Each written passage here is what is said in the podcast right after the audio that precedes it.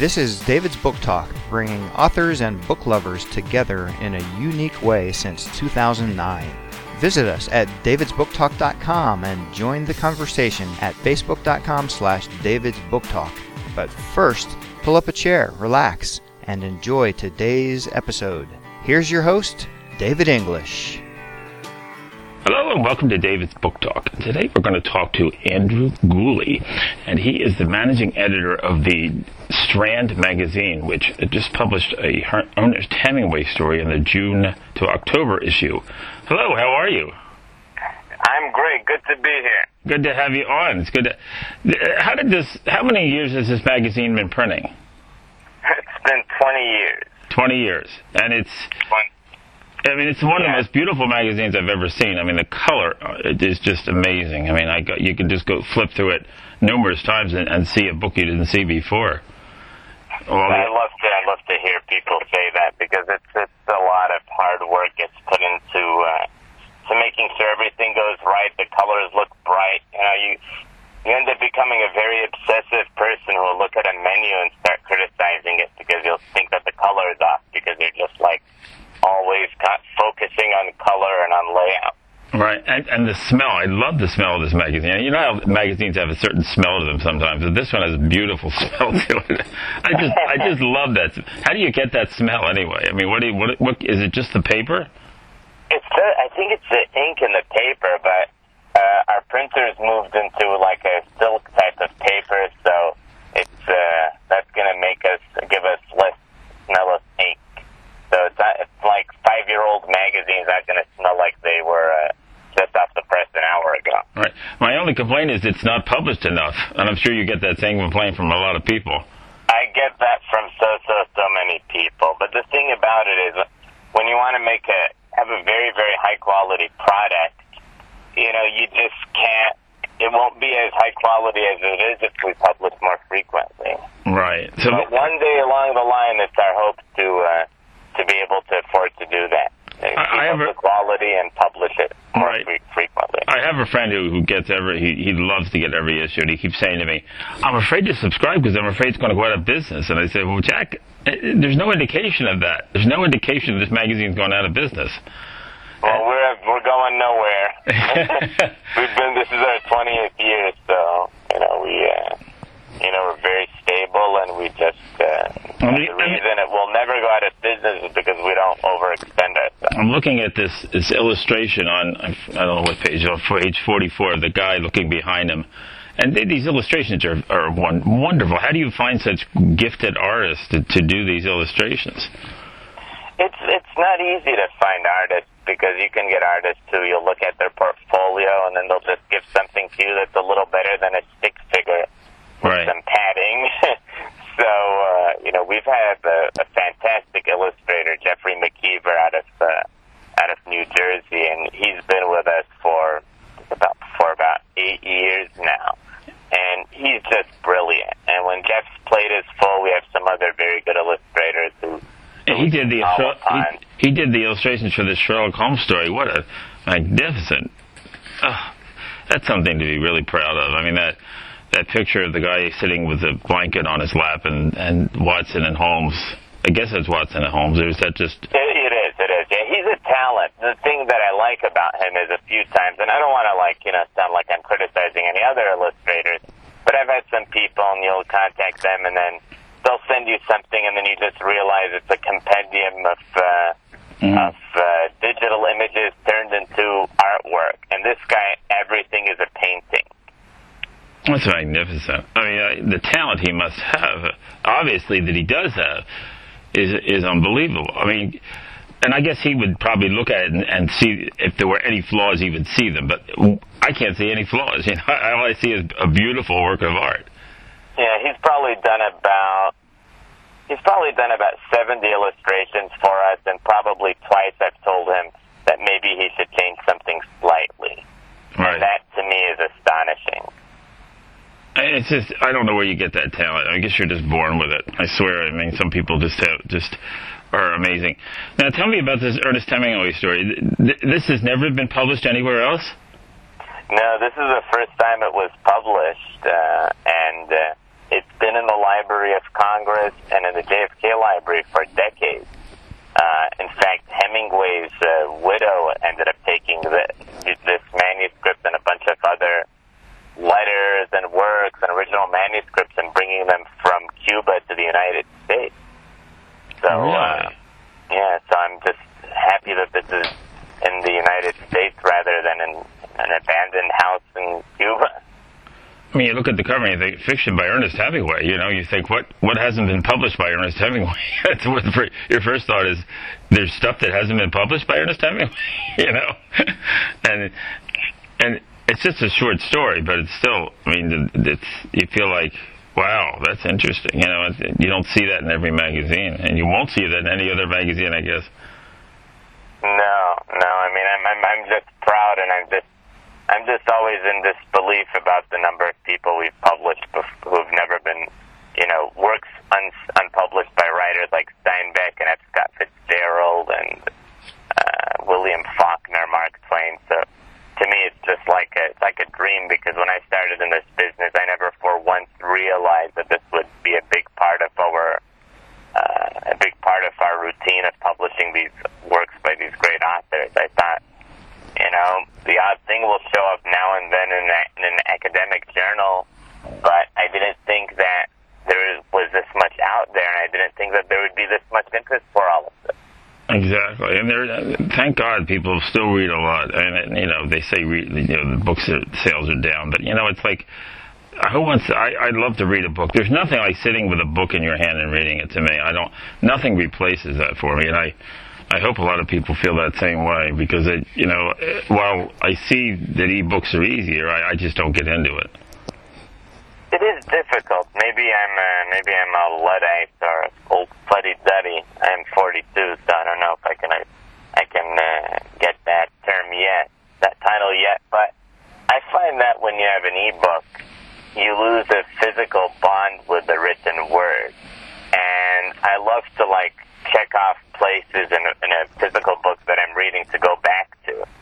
And in an e-book, you don't have that. I love to like compare one page to another and say, okay, let's read this paragraph on page 22 and then this one by 55 and then I'll look at them side by side and compare. Mm-hmm. And that's lost when you have an e-book. And also, I think the retention is not as, uh, your retention is poor compared to reading a physical book.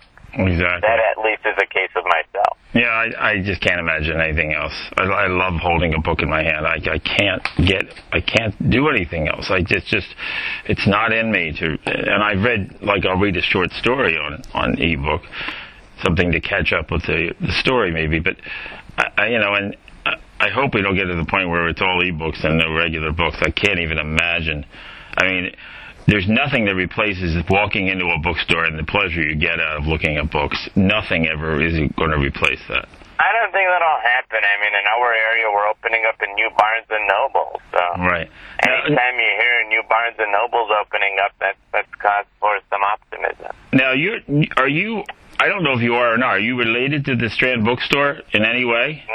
We are not. You know, it's it's it's just so funny that when we started, nobody would ask us that question, but there's just been this uh, trajectory of the Strand bookstore being more prominent in the Strand magazine, get, getting a name for itself for publishing these unpublished works. So I'm sure they're asked the same thing, and we're asked the same thing. But I have to say, while we're at it, that is one heck of a bookstore. I mean, it is. You know, throw me into book paradise when I'm over there. And how could they not carry your magazine? After all, it's called The Strand. I mean, you can't imagine them. Them not. Yeah. They must have seen it somewhere. And and you know you got to have it in the store. If it's called the Strand Magazine or just Strand, actually yours is just called Strand Magazine. There's no the there. Yeah. But, but we you know, used to be called the, but we uh, we decided to streamline it. So what exactly does strand mean then? What I mean, what is exactly what what is the connotation of, of the word?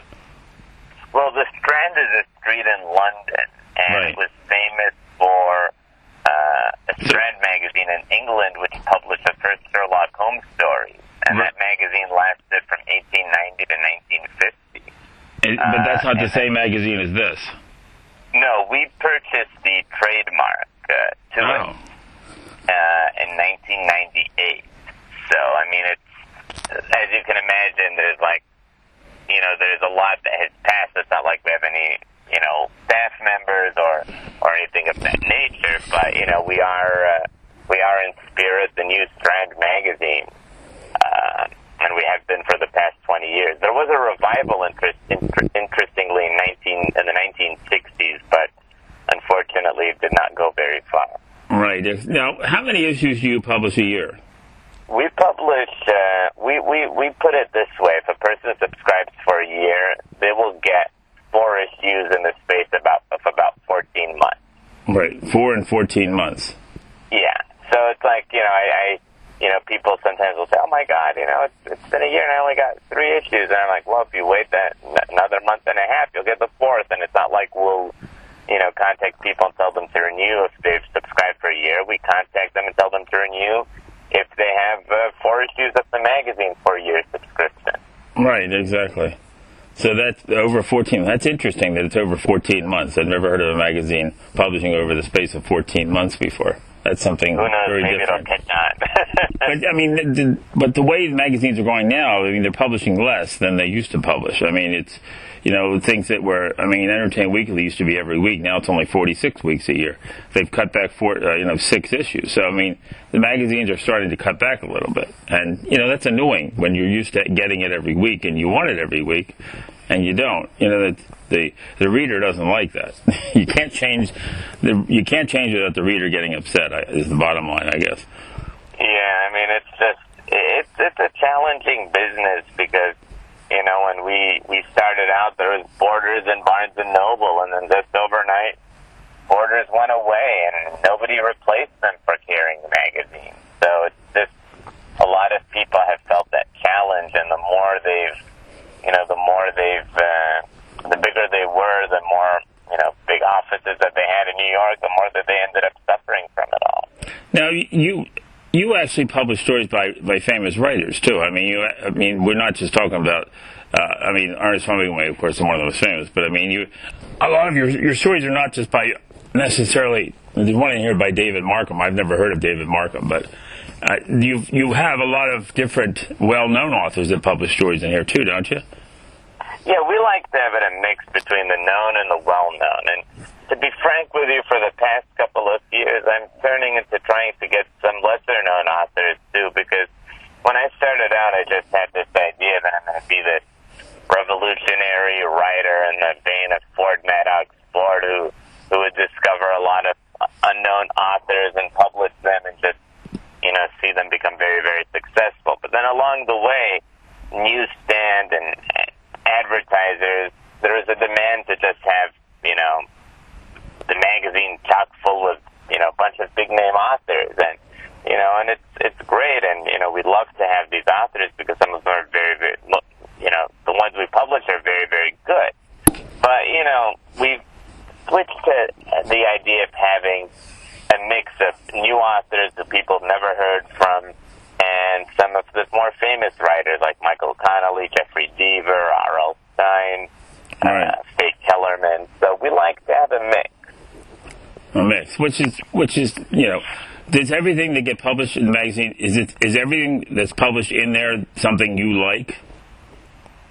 Yeah, I mean, you know, it's just I will never publish something that I don't like, and it it has been hard in the past when you've had a, a writer, you know, let's say a famous writer, and you're they're you're friends with them, and then they'll give you something, and you don't think it's right for the magazine, and just have to say, hey, you know what, this isn't going to make us look good, and it's not going to make you look good, you know. So there have been those occasions where I've published something that I I don't like. I mean, you know, I'll never publish anything that you know, to me, there's like a sort of uh, there's this mid range where I look at the magazine as being something which is for an adult audience, but at the same time, something which, if you have a, if you have, let's say, a 12 year old or a 13 year old, where you'd say that's fine for them to read it. So, you know, w- we're not a, a, a Disney magazine, but we're a magazine where you could bring it into a home, and if there's, you know, a person who's approach, a person who's like a, let's say, a tween or, you know,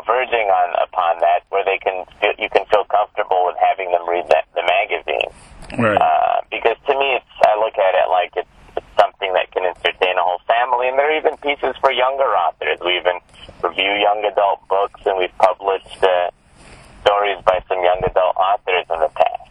Exactly. But I mean, the, the ads for books. I mean, you just go through and it just it just catches you.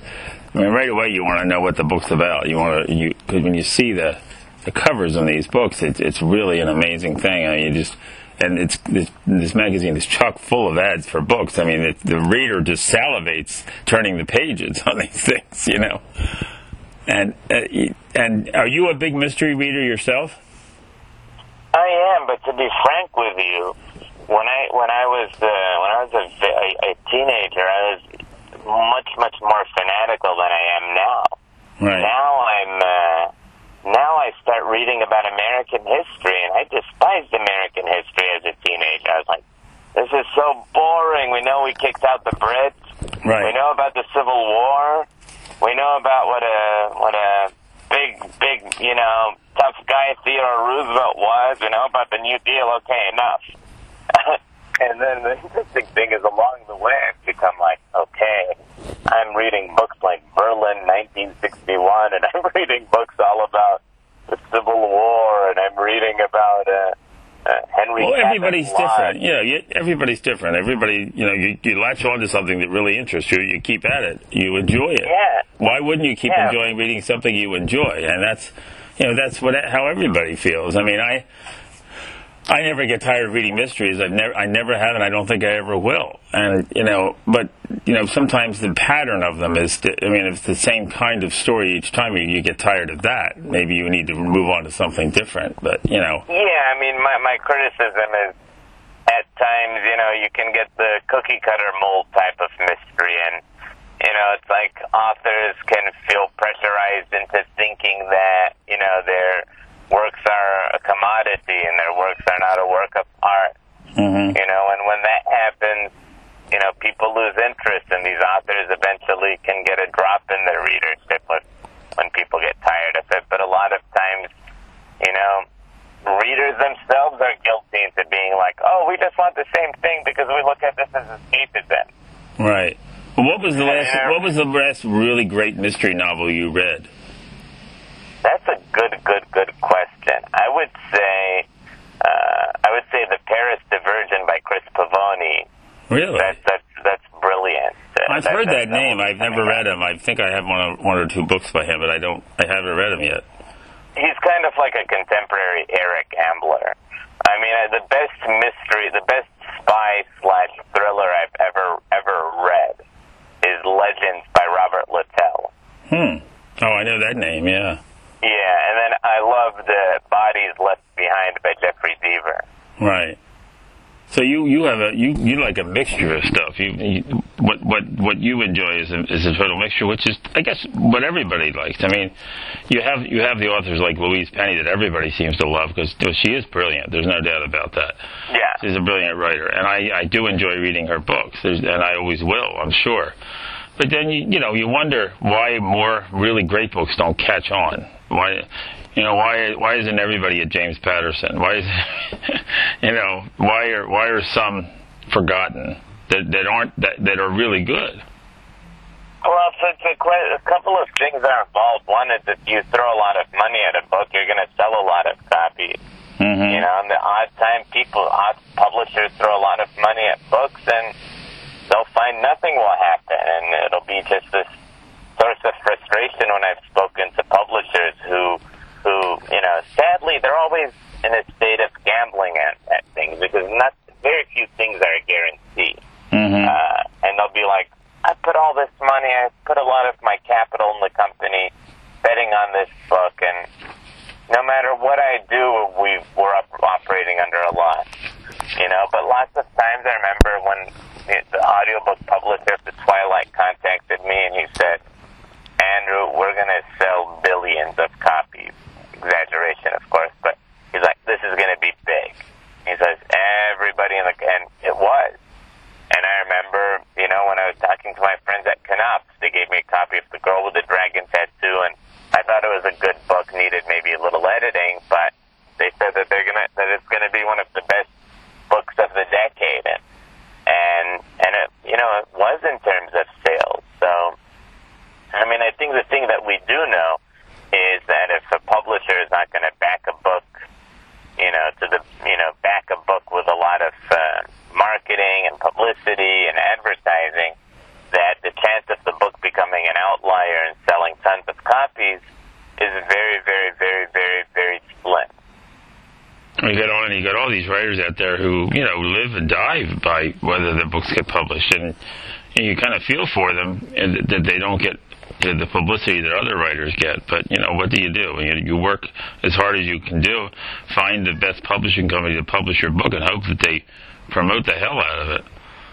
Or authors, you know, need to just take some matters into their own hands and get a Twitter fol- following and get it into Facebook and use all sorts of social media. And I'm seeing authors are taking more of a hands-on approach, and to me, All right, yes. Yeah, there- that's welcome news because if you have one public, if you have a single publicist who's working on your book and 25 other books, you know that's that's uh, publicists are fantastic people, fantastic advocates, but at the end of the day, you need to be your best advocate and you need to be your biggest fan because, you know, at the bo- the bottom line is at the end of the day, you know, you you need to make sure that your book is going to sell. And the writers are very aggressive. The writers are all out there, you know, Mhm. talking to publishers, talking to other, talking to other uh, journalists, book reviewers. You know, the people are very well connected and very determined, and even I dare I say very pushy. They're doing well for the most part. Right, exactly. Now, how many people does it take to put out an issue of the Strand? I mean, a typical issue takes how many people work together to put it out?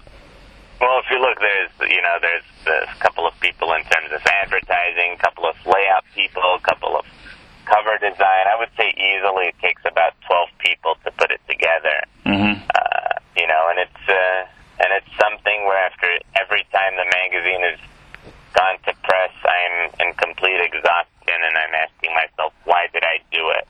Because it, it's sort of like, and I'm not making myself out to be like a film director by any means. The film and a magazine, something different. But if you look at a, a magazine almost as if it's a film, you look and you see how you need to have balance, how you need to have everything tied together, how it needs to be well edited, it needs to be concise. You need to avoid having the point where, you know, there's an issue where you get 50, you know, five stories all about, you know, the man killing his wife or the wife killing her husband, or then all five stories are funny. And then you'll look and you'll see, oh, there are reviews just of uh, 15 international mysteries and only one uh, police procedural. So above above everything, you need to have it entertaining. You need to have it concise, and also you need to have it balanced because you just the worst thing is to like look at a magazine and you know it's not like we publish 30 stories. We publish about six, but you don't want something where people are going to look and be like, oh, great, so I got my historical fix for a year. Right. right. And it, I mean, different authors. I mean, you th- there's always ones you you uh, you'll never miss. You never miss anything they write because you just love the way they write, and that's Yeah. always going to be that way. I mean, it, and some writers, in my mind, are better than others, and I and I I feel that way. I just feel that way. I don't know why I feel that way. I I just feel some are better than others, and and I and I guess everybody does to a certain extent. It's just you know mysteries are you, you like a certain type of mystery. I don't want to I don't want to know who it is till the very end. And if they tell me before that, I get I get annoyed.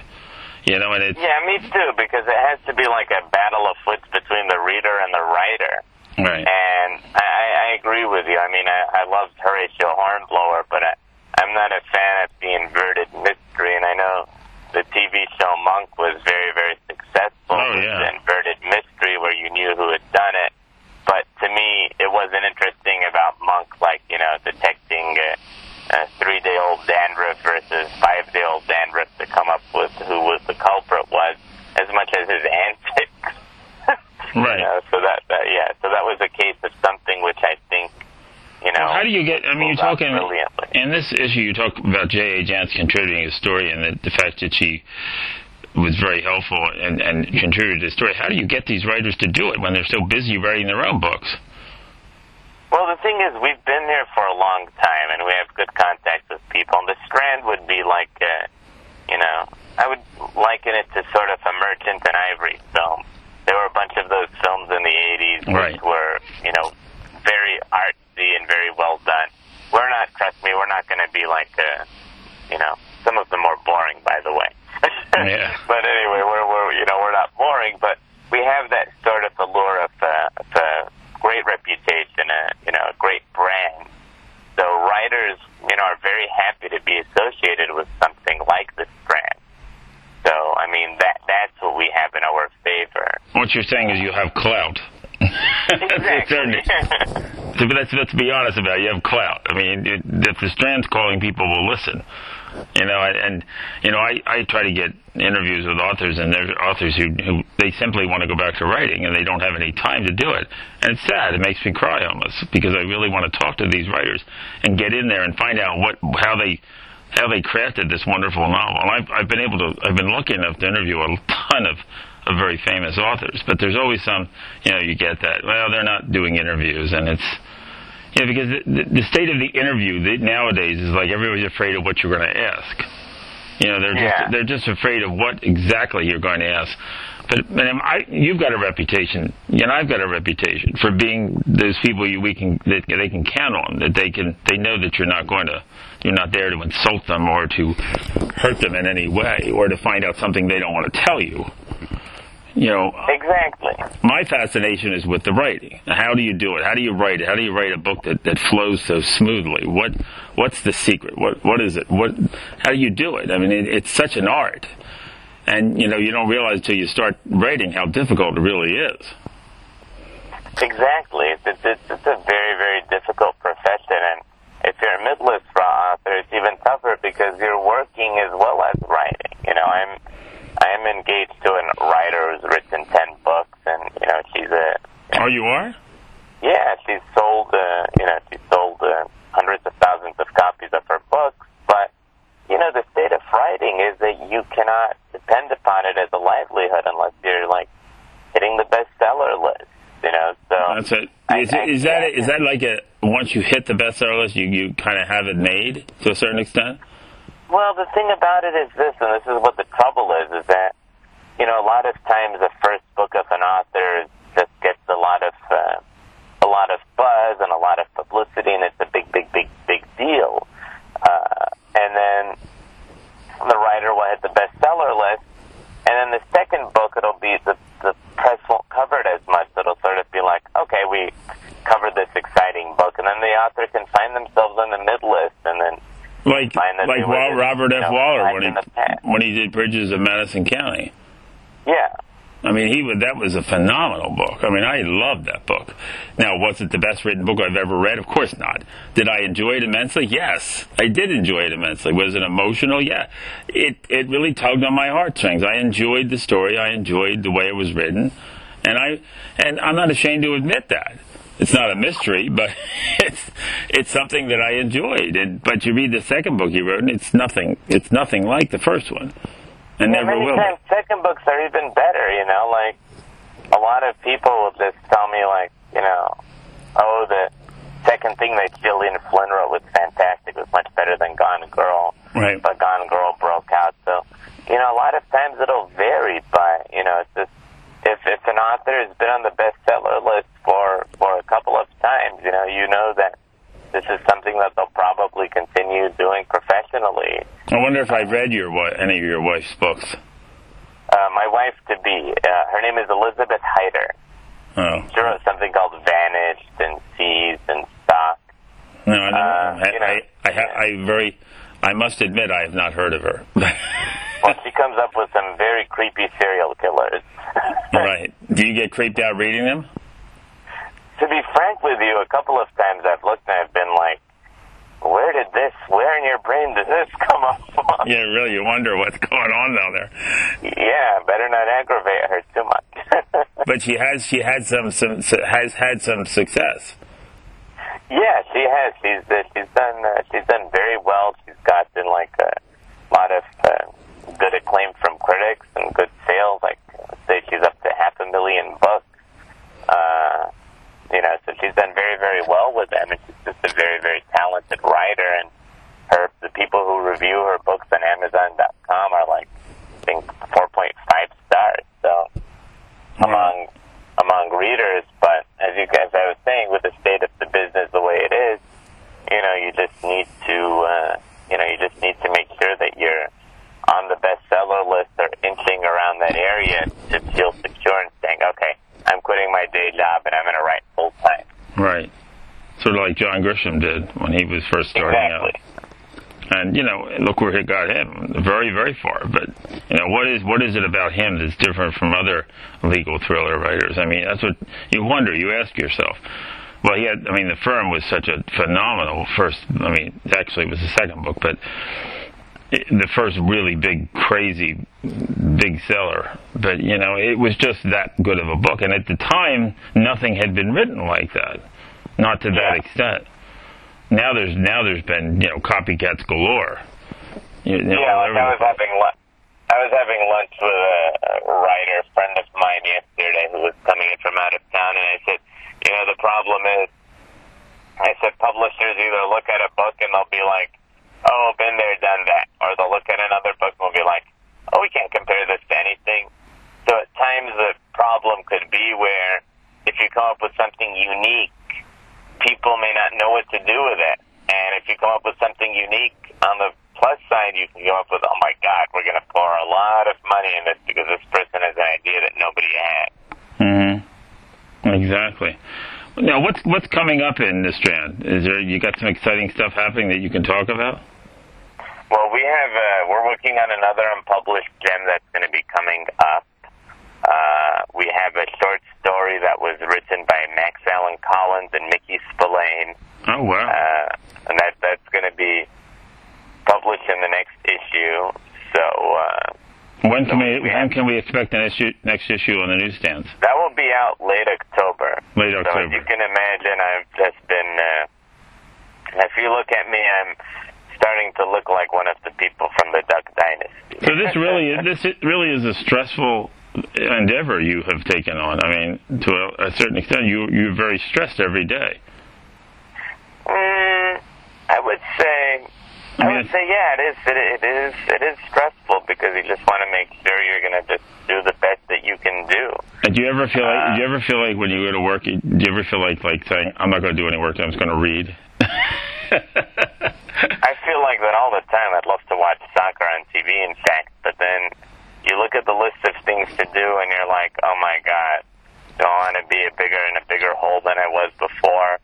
But you know, for every day where you stay there, what makes all the difference is getting a copy of a magazine, a big box coming from the printer, tearing it open with my bare hands because I don't use scissors or box cutters, and then just seeing like Ernest Hemingway, John Steinbeck, you know, any type of stress that makes it all worth it. And hearing the comments from you and hearing things from readers are like, oh, you know, I'm, I was not feeling well and I was reading your magazine and it was just a source of joy and entertainment for me. Oh, now see that that says it all. I mean, you hear something like that, it makes you just want to work that much harder. Yeah, because my brother is a doctor, so he, he saves people's lives. So you know, I just, uh, you know, I, I look at myself and I'm like, okay, I'm in, I'm entertaining people. This man's saving lives. Mm-hmm. So when when I when I hear people say that, I'm like, okay, I feel like I feel I've accomplished what I was out to accomplish, and that was having a magazine which I would like to read because you know if you, you need to create a product that you believe in, and I'm just happy in these past 20 years that whatever we've done, we've believed in. We've just not had this idea of like we're going to be dialing it in. And even if it means times where I'm very stressed, times where I can't see my fiance enough or hang out with my uh, my brother and my sister and my family, uh, you know, it's just like you know, at the at the end of the day, it's just a very very good feeling to know that we're giving entertainment to some people and we're brightening up their their their evening and their time when they're not working. Now, is is each magazine usually out on time, or are there some that are delayed? A couple of times we've needed to embargo something or a story, or you know, we've, there's been like arrangements with bookstores where if they're going to promote the magazine, you know, we'll delay it by a week or two. But for the most part, we're you know we're we're pretty punctual. Mm-hmm. I mean, how, and how many issues ahead do you plan? I mean, you were, you obviously must have the other, the next issue pretty much finished by now. To be frank with you, it's not like that. A lot of times you need to, if you're in the short story market, you're dealing with authors who, at times, uh, we've done things by the skin of our teeth where we've gotten a manuscript eight days before we've gone to press. Really? Yeah, I'll tell you a wonderful story. Kind of sad, kind of happy. Uh, I was uh, I was found something by J.M. Barrie called Reconstructing a Crime. Okay, and Mhm. it's a spoof on a Sherlock Holmes play that was never published before. Hmm. Okay, so three days later, three days before we go to press, my printer contacts me. He said this play was broadcast a hundred years ago today in London, but it's called The Reconstruction of a Crime. So I said, "Oh my God! If the titles are so similar, it must have must have really been uh, that must have uh, you know this is not anything new we're publishing." Right. So we had to take it out, put something new instead with like you know 72 hours before going to press. Mm-hmm. And I was just so mad. I was so, so, so upset. We had the illustration, we had everything all set. I even had some media for this. So then I contacted the library that had the story which he referred to, and thank goodness it was completely, completely different from the story that we were looking at. So in the next issue, we did end up publishing that J.M. Barrie spoof, and uh, and that re- that generated a lot of interest. A lot of people are like, "Who's J.M. Barrie?" And then you say Peter Pan, and they're like, "Oh, Peter Pan."